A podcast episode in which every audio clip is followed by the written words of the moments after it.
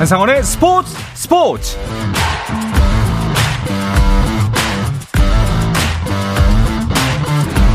스포츠가 있는 저녁 어떠신가요? 아나운서 한상원입니다. 오늘 하루 이슈들을 살펴보는 스포츠 타임라인으로 출발합니다.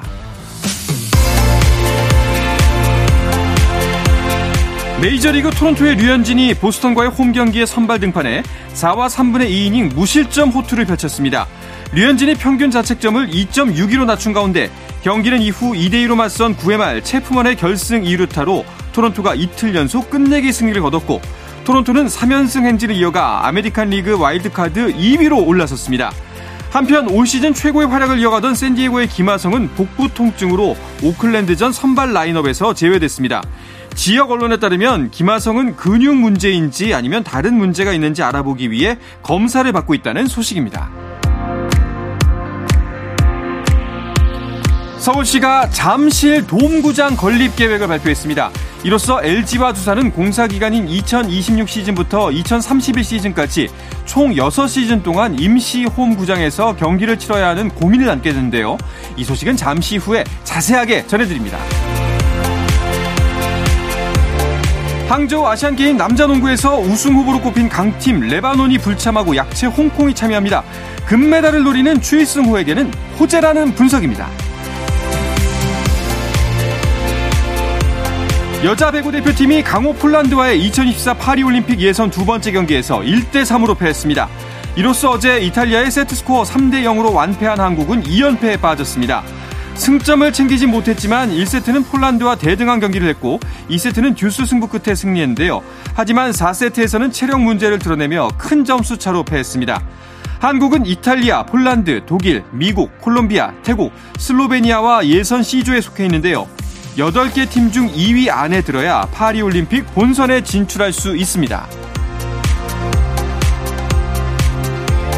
피지에이 챔피언스 투어 샌퍼드 인터내셔널에서 최경주가 준우승했습니다.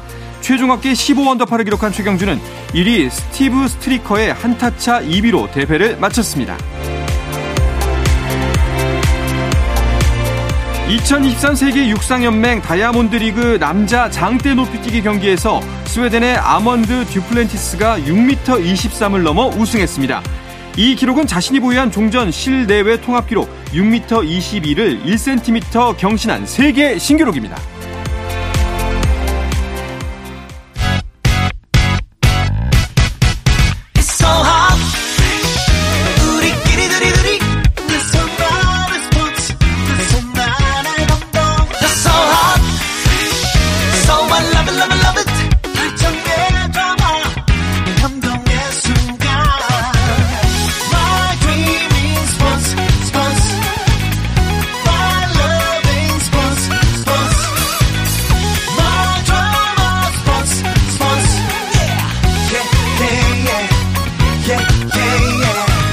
스포츠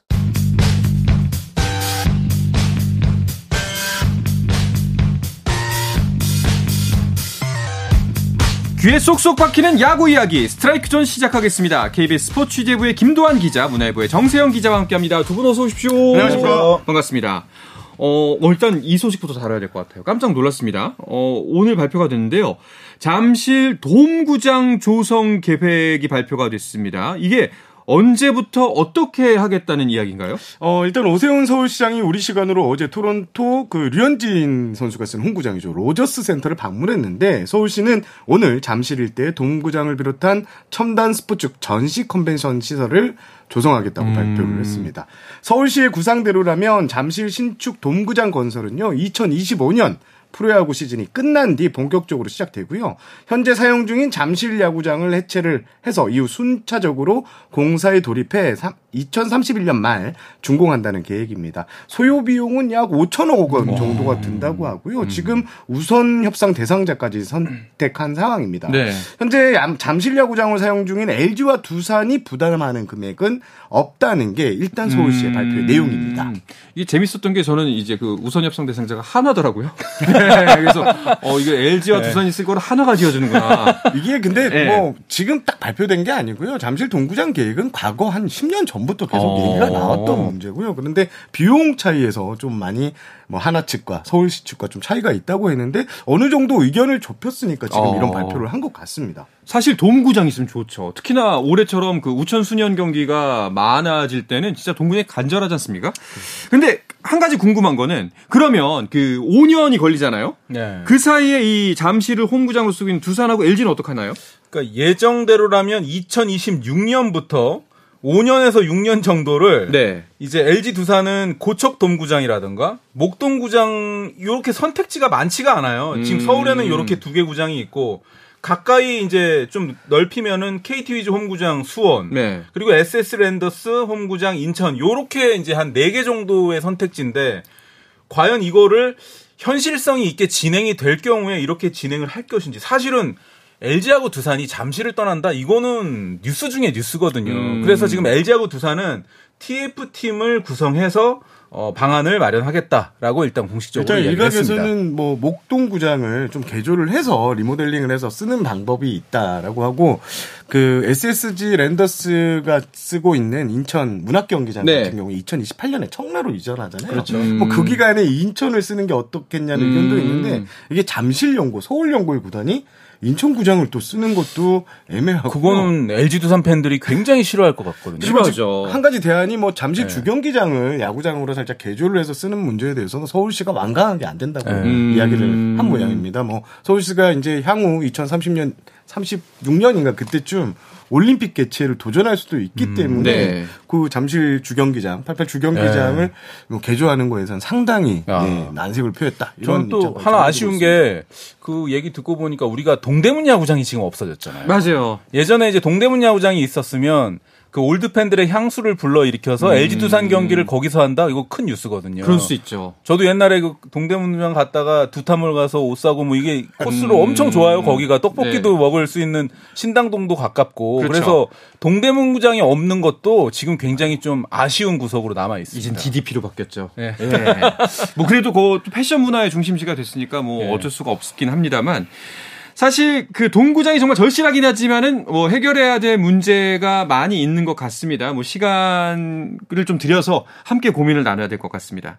자, 그리고 지난 한 주간 있었던 소식 중에요. 신인 드래프트 결과도 큰 관심이 모았는데, 야, 정 기자. 거의 결과를 맞췄어요. 저도 네. 맞히는 게 있습니다. 그러니까요. 사실 간절하게 맞추길 좀 기원해 네. 기도를 했는데요. 일단 저는 황준서, 김태견, 전미르, 육선엽, 김익원, 원상현, 여동관, 저대현 순으로 이렇게 예상을 했는데요. 일단 결과가요. 하나가 황준서 선수를 일 번으로 네. 뽑았고 두산이 김태견, 음. 롯데가 전미르, 삼선 이 육선영, 엔씨가 김익원 요 다섯 명 제가 맞췄습니다.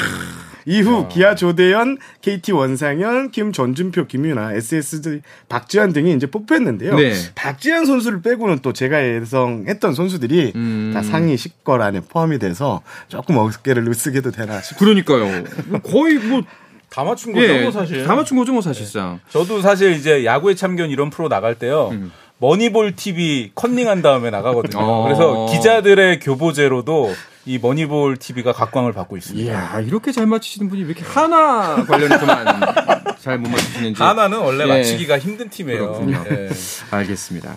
일단은 그 기아가 네. 조대현과 원상현을 놓고 고민을 했나요? 여기서부터 네, 이제 어긋난 거죠? 예, 저는 원상현 선수가 기아가 갈 것으로 이렇게 예측을 어. 했는데요. 조대현 음. 선수는 그리고 일 라운드 지명 밖으로 좀 밀릴 수 있다 이렇게 예상을 했었습니다. 하지만 어, 기아 심재학 단장의 픽은 조대현 선수였습니다. 음. 조대현 선수가 투타를 모두 가능한데 투수로 좀 부족한 게 많지만 백구십이 센티미터의 좋은 체구 그리고 올해 삼월 이마트배에서 투수로 완벽한 모습을 보였거든요. 네. 여기에 백오십 킬로미터 이상의 빠른 직구를 던질 수 있다는 점에서 어, 기아의 마음을 사로잡았다고 합니다. 어, 심단장 같은 경우에는 김종국 감독과도 어, 좀 상의를 했다고 합니다. 원상현 선수를 뽑았을 때는 바로 내년에 즉시 전력감으로 활용할 수는 있겠지만 기아 육성 시스템에서는 조대현 선수가 더 훌륭한 선수로 키울 수 있다는 음. 확신이 있었다. 그래서 조대현에게 더 높은 점수를 매겼다. 이렇게 설명을 했습니다. 좀 더 미래를 바라본 배팅이다라고 설명이 되네요. 자, 그리고 엔씨에 지명된 휘문고 투수 김희건 선수. 이 선수는 가족 구성이 또 눈길을 끌어요. 예. 어. 어머니가 정현숙 씨. 네. 과거 이제 여자 프로농구 현대건설하고 이제 금호생명에서 뛰었던 분이고요. 음. 그리고 여자농구 국가대표도 하셨고 또 아버지 김만석 씨도 청소년 농구 국가대표 상비군을 지낸 농구인 가족인데 아들은 이제 야구를 아, 하는 이런 경우 있어요. 둘째 아들도 지금 야구 농구를 아, 하고 그래요? 있답니다. 이런 경우 네. 있어요. 네. 그런 경우가 있고 또 휘문고가 우리 케이비에스 야구 해설위원 박용택 위원의 또 모교잖아요. 네네. 박용택 위원이 김익원 선수의 이 장래성을 엄청나게 극찬하고 있더라고요. 어, 네, 그 정도로 주목을 받고 있는 그런 자원입니다. 어, 어머니 정현식 씨 같은 경우에는 창원이 고향이래요. 어. 그래서 어, 정기자 고향이 창원 아닙니다. 맞습니다. 어. 그래서 제가 기사도 따로 예. 쓰기도 했는데 김희건 선수가 일곱 살 때까지 창원에 살았다고 하고요. 어. 그러니까 어머니가 가장 좋아하더라고요. 제가 드리프트 현장에서 만났는데 친정을 더 자주 갈 일이 생겼다면서 어, 그 말씀을 네. 하셨습니다. 그렇군요. 자, 이 신인 드래프트 또 어떤 선수들이 눈길을 모았나요? 어, 저는 그 최강야구 멤버들 음. 정현수 선수, 황영묵 선수 이런 선수들이 지금 다 지목을 받지 않았습니까? 네네. 그리고 바, 박용택 위원도 그 현장에서 음. 그 원샷을 굉장히 많이 받아서 최강야구의 인기가 대단하다 이런 느낌을 받았는데 저는 최강야구 그 뒷얘기를 하나 이런 건 들었어요.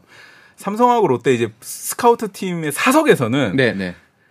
최강야구의 편집 효과는 조금 조심해야 된다. 이제 그런 아, 얘기를 하더라고요. 아, 그 한 달 전에. 충분히 할 수 있는 거죠. 왜냐하면 네. 이 편집을 선수들이 약간 잘해 보이게 할 수는 있거든요. 그렇죠, 그래서 그렇죠. 스카우트 팀의 약간 과제, 좀 음. 숙제가 뭐냐면 그런 편집 효과 조심하고 선수들의 생 날 것 그대로의 실력을 잘 판단해라. 그게 스카우트의 임무 중에 하나라고 하더라고요. 그렇죠. 그러니까 바, 그게 반대로 얘기하면 최강야구의 인기가 그만큼 엄청나고 음. 스카우트 팀들한테도 이 최강야구가 굉장히 의식할 수 있는 그런 프로로 지금 자리를 잡고 있는 겁니다. 예. 정현수 선수 같은 경우에는 커브를 진짜 잘 던지는 것으로 나오는데 실제 커브를 잘 던집니다. 어. 하지만 이제 실제 스카우트들 평가를 들어보면 최강 야구에 있는 모습이 거의 백 퍼센트는 아니다. 아. 그거 조심해라. 그리고 이런 말 김성근 진짜 저도 들었습니다. 네. 김성근 감독님이 원포인트도 아마 굉장히 많이 해줬던 예, 예. 그 효과가 이번에 또 지명받았던 효과로 나타나지 않았나 그런 음. 생각이 좀 듭니다. 그래도 뭐 프로그램을 통해서 만나 선수들이지만 이제 실제 무대에서 만날 수가 있게 됐잖아요. 네. 시너지가 좋을 것 같아요. 예, 두 분께서는 어느 정도로 예상하시나요? 이 선수들의 가능성? 정현수 선수 같은 경우에는 왼손 자원이기 때문에 당장 내년에 일 군에 합류할 수 있지 않을까. 음. 그 정도로 저는 장래가 유망된다. 저는 이렇게 보고 있습니다. 정현수 선수 같은 경우는 사실 일 라운드 이내 지명도 가능할 것이다. 키움이 어. 지명할 수도 있다. 이런 얘기까지 나왔었거든요. 그 당일날 얘기가 굉장히 많았잖아요. 네. 정현수가 근데 일 라운드. 결국 이 라운드 상위에 지명을 받았어요. 그런 의미에서 삼 라운드 전까지는 분명 내년에 일 라운드 그 일 군 데뷔 기회가 주어집니다. 어. 그런 의미에서 지금 최강야구 출신들이 거의 지명을 삼, 네 명 이상 받았는데 어, 이런 의미에서 많이 케이비오 리그에 많은 도움이 될, 흥행에 도움이 될 것 같다. 이렇게 예상하고 싶습니다. 그렇습니다. 자, 이제 관심은 가을 야구 경쟁 그리고 아시안게임입니다. 아시안게임 대표팀은 이십삼 일부터 훈련에 들어간다면서요? 이십이 일까지 이제 경기를 치르고 이십삼 일부터는 예. 국가대표 소속이 음. 되는데요. 이게 중대 변수가 될 것 같습니다. 이십사 세 이하 선수들이지만 아무래도 팀에서 주축 선수들이 빠지기 때문에 순위 경쟁에 상당한 변수가 될 것으로 보이는데요. 일단 어, 이십삼 일 날 오후 고척 스카이돔에서 소집이 되고요. 첫 훈련을 시작하면서 이십육 일에는 연습 경기가 있다고 음. 합니다. 그리고 이십팔 일 날 중국 항저우행 비행기에 오르는데요. 어, 한국 야구 이제 첫 경기는 시월 일 일 홍콩전인데요. 다소 홍콩전이 좀 약한 전력이기 때문에 선수들의 부담이 좀 덜었다고 볼 수 있습니다. 지금 대표팀 고민이 한 가지 있습니다. 지금 대표팀에서는 이정우 선수의 대체자도 뽑아야 되고 또 어, 지금 구창모 선수의 지금 어허. 복귀가 이루어지지 않고 있는데 구창모 선수를 안고 갈 것인가 아니면 다른 교체를 할 것인가 이 고민을 하게 되는데 일단 유중일 감독 그리고 코치진 그리고 어, 조계훈 위원장은 계속 경기 이십이 일 정도까지는 지켜보고 결정하겠다 음. 이런 입장을 밝혔습니다. 구창모 선수의 현재 몸 상태에 대해서는 전해진 바가 있나요? 일단 강윤권 감독이 인터뷰한 내용은요. 네. 화요일 그러니까 내일이죠. 익산에서 최대 이 이닝 서른 개 공 안쪽으로 이제 선발 투구를 하고 이후 경과를 지켜보겠다. 이제 이렇게 이야기를 하셨는데 사실 유중일 감독이나 조계현 그 위원장의 입장은 지금 뽑기 바로 직전에 한두 번 던진 걸 가지고 구창모 선수를 합류시키기가 저는 부담이 있을 거라고 이건 제 개인적인 네네네. 생각입니다만 부담이 있을 거라고 봐요. 물론 구창모 선수가 완전하다는 조건이 있다면 뽑겠지만 그렇지 않을 경우에는 구창모의 대체자도 이정우의 대체자 못지않게 이번에 음. 주목을 받을 수 있다. 저는 이렇게 전망을 해봅니다. 문제는 이십사 세 이하 자완투수 중에 음. 그 나이 또래에서 대체할 카드가 뭐 오원석 선수 이런 선수들이 좀 거론되는데 또 구위가 좀 많이 지금 떨어져 있는 그러니까요. 상태고 체력적으로 많이 지쳐 있는 상태라 대표팀의 고민이 어. 상당히 지금 큰 것으로 알고 있습니다. 제가, 제가 듣기로는 오원석 선수가 당시에 발표했을 때 이름이 없어서 굉장히 슬퍼했다고 어. 얘기를 하면서 뭐, 뭐 동료는 뭐 멘탈이 정말 무너질 정도의 슬픔이었을 거다. 그렇게까지 얘기를 했으니까 이번에 아마 오원석 선수 기대는 하고 있을 거예요. 근데 이 구창모 선수의 대체자가 오원석 선수가 되기 위해서는 이번 주에 아마 또 한번 등판할 텐데 음. 오원석 선수 잘 던져야 돼. 그동안 야, 너무 너무 음. 불안했고 에스에스지가 지금 팀이 워낙 사정이 안 좋은데 오원석 선수도 지금 내리막이었기 때문에 네. 반전이 좀 필요할 것 같습니다. 또 이제 면제 버프가 있으니까요. 네, 힘을 굉장히 많이 낼 수 있을 겁니다. 자, 아시안 그러니까 게임, 우리가 이런 네. 실, 솔직한 얘기를 해야 돼요, 그러니까요. 사실은. 네. 네. 자, 뭐 야구 일정 이제 시월 초에 시작이 됩니다. 아까 말씀하셨다시피 홍콩과 시월 일일에 조별리그 일 차전 그리고 다음 날 대만과의 이 차전을 하는데 대만이 강팀이죠. 대만이 지금 전력이 만만치 않습니다. 음. 대만이 프로 선수로만 열일곱 명을 발탁을 어. 했는데 이게 최근 세계 아시아 게임 세계 대회 아시안 게임 통해서 가장 많은 프로 선수 음. 출전이라고 합니다. 그리고 열일곱 명 중 일곱 명이 미국 프로야구 마이너리그에서 뛰는 해외파로 그렇죠. 구성됐는데 이제 그 피츠버그 파이리츠 소속의 정중저 선수는 지난 삼월 더블유비씨에도 출전을 해서 당시 삼 할이 넘는 타율을 자랑하면서 오. 좋은 모습을 보였고요. 나머지 어, 두 명의 내야수도 있는데 이 선수들도 구단 메이저리그 구단 내야수 뭐 유망주 탑십에 들 정도로 어, 훌륭한 실력을 자랑한다고 그렇죠. 합니다. 그렇군요. 뭐 이제 우리나라가 강세를 보이긴 합니다만 확실히 쉽지 않은 길이긴 한데 단도직입적으로 여쭤볼게요. 우리나라의 우승 가능성 몇 퍼센트? 자, 정신 먼저 네. 하세요. 저는 또 이런 말 하면 안 되지만 네. 한 사십오 퍼센트 정도 어, 떨어집니다. 저는 요새 왜요? 음... 네. 왜냐하면 지금 대표팀 전력이 너무 완전치가 않아요. 아. 변수가 너무 많기 때문에 네. 저는 일단 낮게 잡고 시작하겠습니다. 저는 그래도 아시안 게임이니까 네. 삼 회 연속 우승할 확률 저는 팔십 퍼센트 이상 보고요. 거의 두 배를 말씀하시는데요. 네. 아 근데 이제 대만하고 우리나라의 경기가 일단 관심사인 것은 두 나라 다. 더블유비씨에서 처참하게 저조했던 그 한국과 대만이 붙는 이 시월 초에 이 시리즈 이거는 정말 우리나라 이 차전인데요.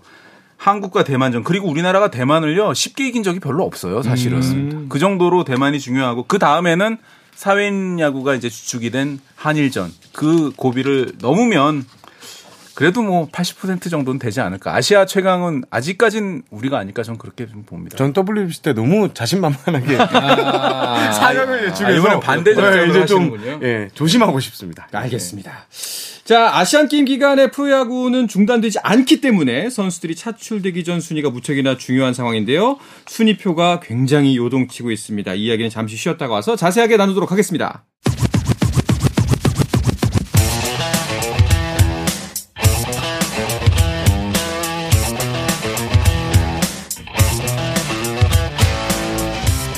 이 살아있는 시간 한상헌의 스포츠 스포츠 야구계 이슈부터 논란까지 정확하게 짚어드립니다. 귀에 쏙쏙 박히는 야구 이야기 스트라이크존 문화일보의 정세영 기자 케이비에스 스포츠 취재부의 김도환 기자와 함께하고 있습니다. 아, 순위표가 정말 매주 매주 달라지고 있습니다. 그 중심에 두산과 에스에스지가 있어요.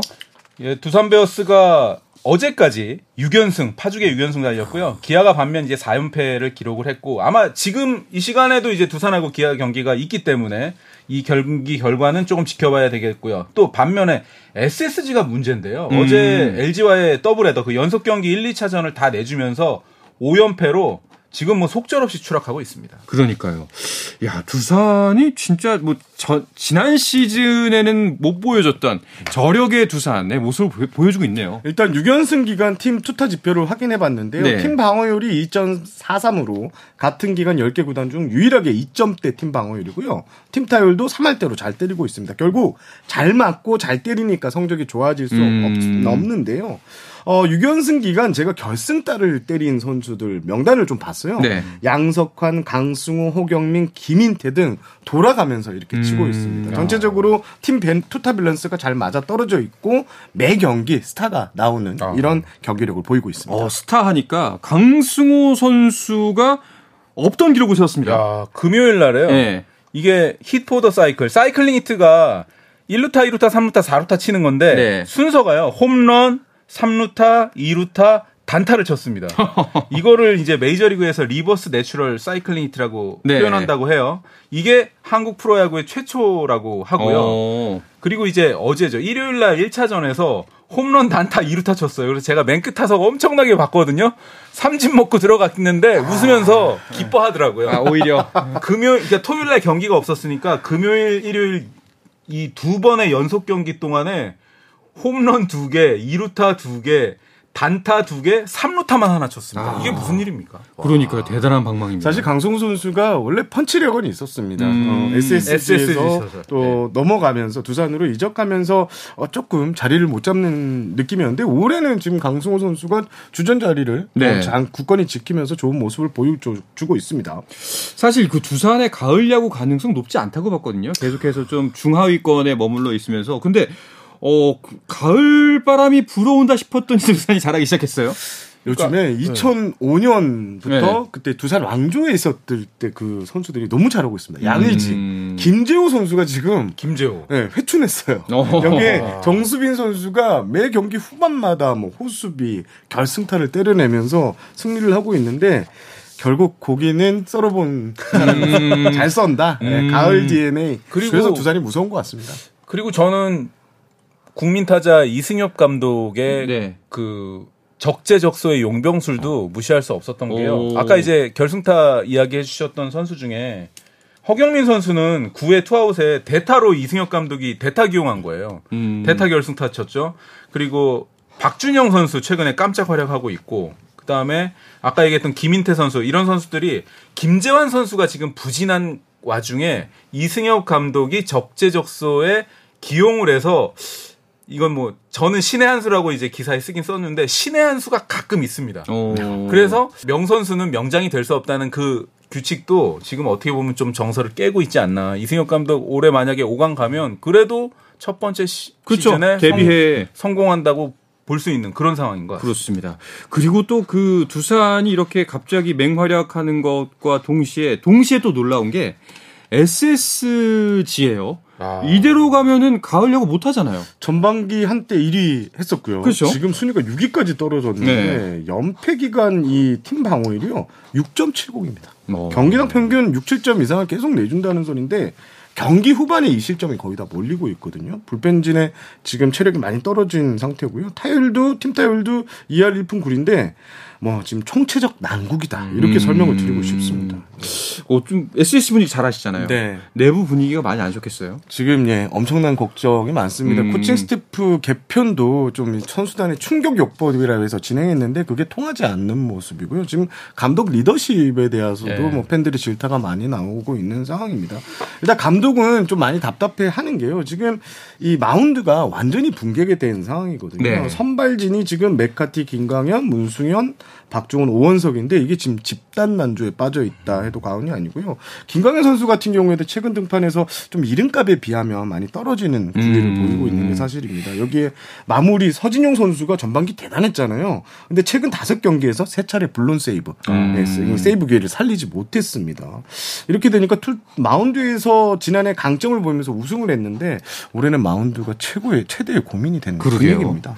야, 참 이게 에스에스지가 이런 모습을 보인다는. 약간 생소하게 느껴질 정도입니다. 그러니까 일 년 예. 만에 이렇게 추락한다? 이거는 음. 상상할 수 없었고요. 또 주말에 그 정용진 부회장이 워낙 에스엔에스 소통이 활발하잖아요. 네네. 그 팬 중에 한 분이 뭐 지금 에스에스지 노장들만 계속 쓰고 쓰는 선수만 계속 쓰고 이 군의 좋은 선수들은 놀고 있는 게 아니냐 이런 식으로 이제 글을 올렸더니 정용진 부회장이 거기, 거기에다가 그거 너만 알고 있는 거 아니야 이렇게 올려서 올리시더라고요. 어... 그러니까 정용진 부회장도 대단하세요. 그러게요. 그런 소통 이게 이제 일종의 팬들과의 소통인데 그게 현장 관계자들한테는 음... 굉장히 크게 데미지를 예. 받을 수 있는 멘트거든요. 사단장 멘트잖아요. 뭐 군대에서 군대로 치면 그러니까 우리로 치면 예. 사장이나 부사장이 예. 나가지고 이 부서에 예. 얘기하는 건데. 정용진 부회장이 그럴 정도다. 특히 정용진 부회장의 야구 사랑은 뭐 어마어마하지 않습니까? 음. 조만간 뭐 특단의 대책이 나오는 게 아니냐 뭐 이런 얘기까지도 뭐 썰이지만 나오긴 하는데 에스에스지가 만약에 가을 야구를 못 간다? 대대적인 개편 이거 그렇겠죠. 안심할 수 없습니다. 네. 네. 자, 그래서 선두권 경쟁에서 사실상 엘지를 잡을 수 있느냐 케이티가 많이 지켜봤는데요. 사실상 거의 뭐 엘지가 정규리그 우승은 뭐 구 분 응선까지 넘었다고 보는 게 맞나요? 어, 엘지가 지금 최근 사 연승인데요. 네. 어, 어제까지 칠십사 승 이 무 사십칠 패. 이 위 케이티와 격차 여섯 경기로 음. 벌려놨습니다. 한 달에 어, 최대 뒤집을 수 있는 격차 제가 세 경기라고 네네. 여러 번 말씀드렸는데 이게 여섯 경기가 되니까요. 이제 두 달이 걸려야 됩니다. 음. 사실 어, 엘지의 정규리그 우승은 진짜 구 분 응선을 넘었다. 이렇게 표현해도 과언이 아닌 것 같습니다. 네. 자, 이제 오 강은 조금 더 지켜, 아직도 혼전 상황인 것 같습니다. 거의 뭐 이제 상위권 한 세 팀까지는 뭐 윤곽이 굳어졌긴 음. 합니다만 중간이 굉장히 지금 혼란스럽거든요. 어떤 팀이 이 마지막 남은 자리를 차지할 것 같으세요? 저는 일단 뭐 말씀하신 대로 엘지 트윈스 그리고 케이티 그리고 패디가 버티고 있는 엔씨 이 세 팀이 좀 안정권인 것 같고요. 네. 나머지 두 장의 티켓은 지금 모를 것 같아요. 끝까지 가봐. 모르, 결론은 모르겠다. 아, 이거는 아, 아 저, 모르겠다. 이거는 지금도 네. 경기가 펼쳐지고 있기 때문에 두산, 기아, 에스에스지 과연 음. 야 이거 어떻게 될까요? 저도 굉장히 그 흥미롭습니다. 그렇습니다. 뭐 아까 방송 초반에 말씀드렸던 것처럼 사실상 이제 아시안 게임이 이번 주말부터 시작이 되고 그 팀 차출이 된 이후에 아마 한 이 주간이 이 모든 것을 결정짓는 분수령이 될 것 같습니다. 자, 이야기를 끝으로 이번 주 스트라이크 존은 마무리하겠습니다. 케이비에스 스포츠부의 김도환 기자, 문화일보의 정세영 기자 함께했습니다. 두 분 고맙습니다. 감사합니다. 자, 내일도 저녁 여덟 시 삼십 분에 뵙겠습니다. 한상원의 스포츠 스포츠.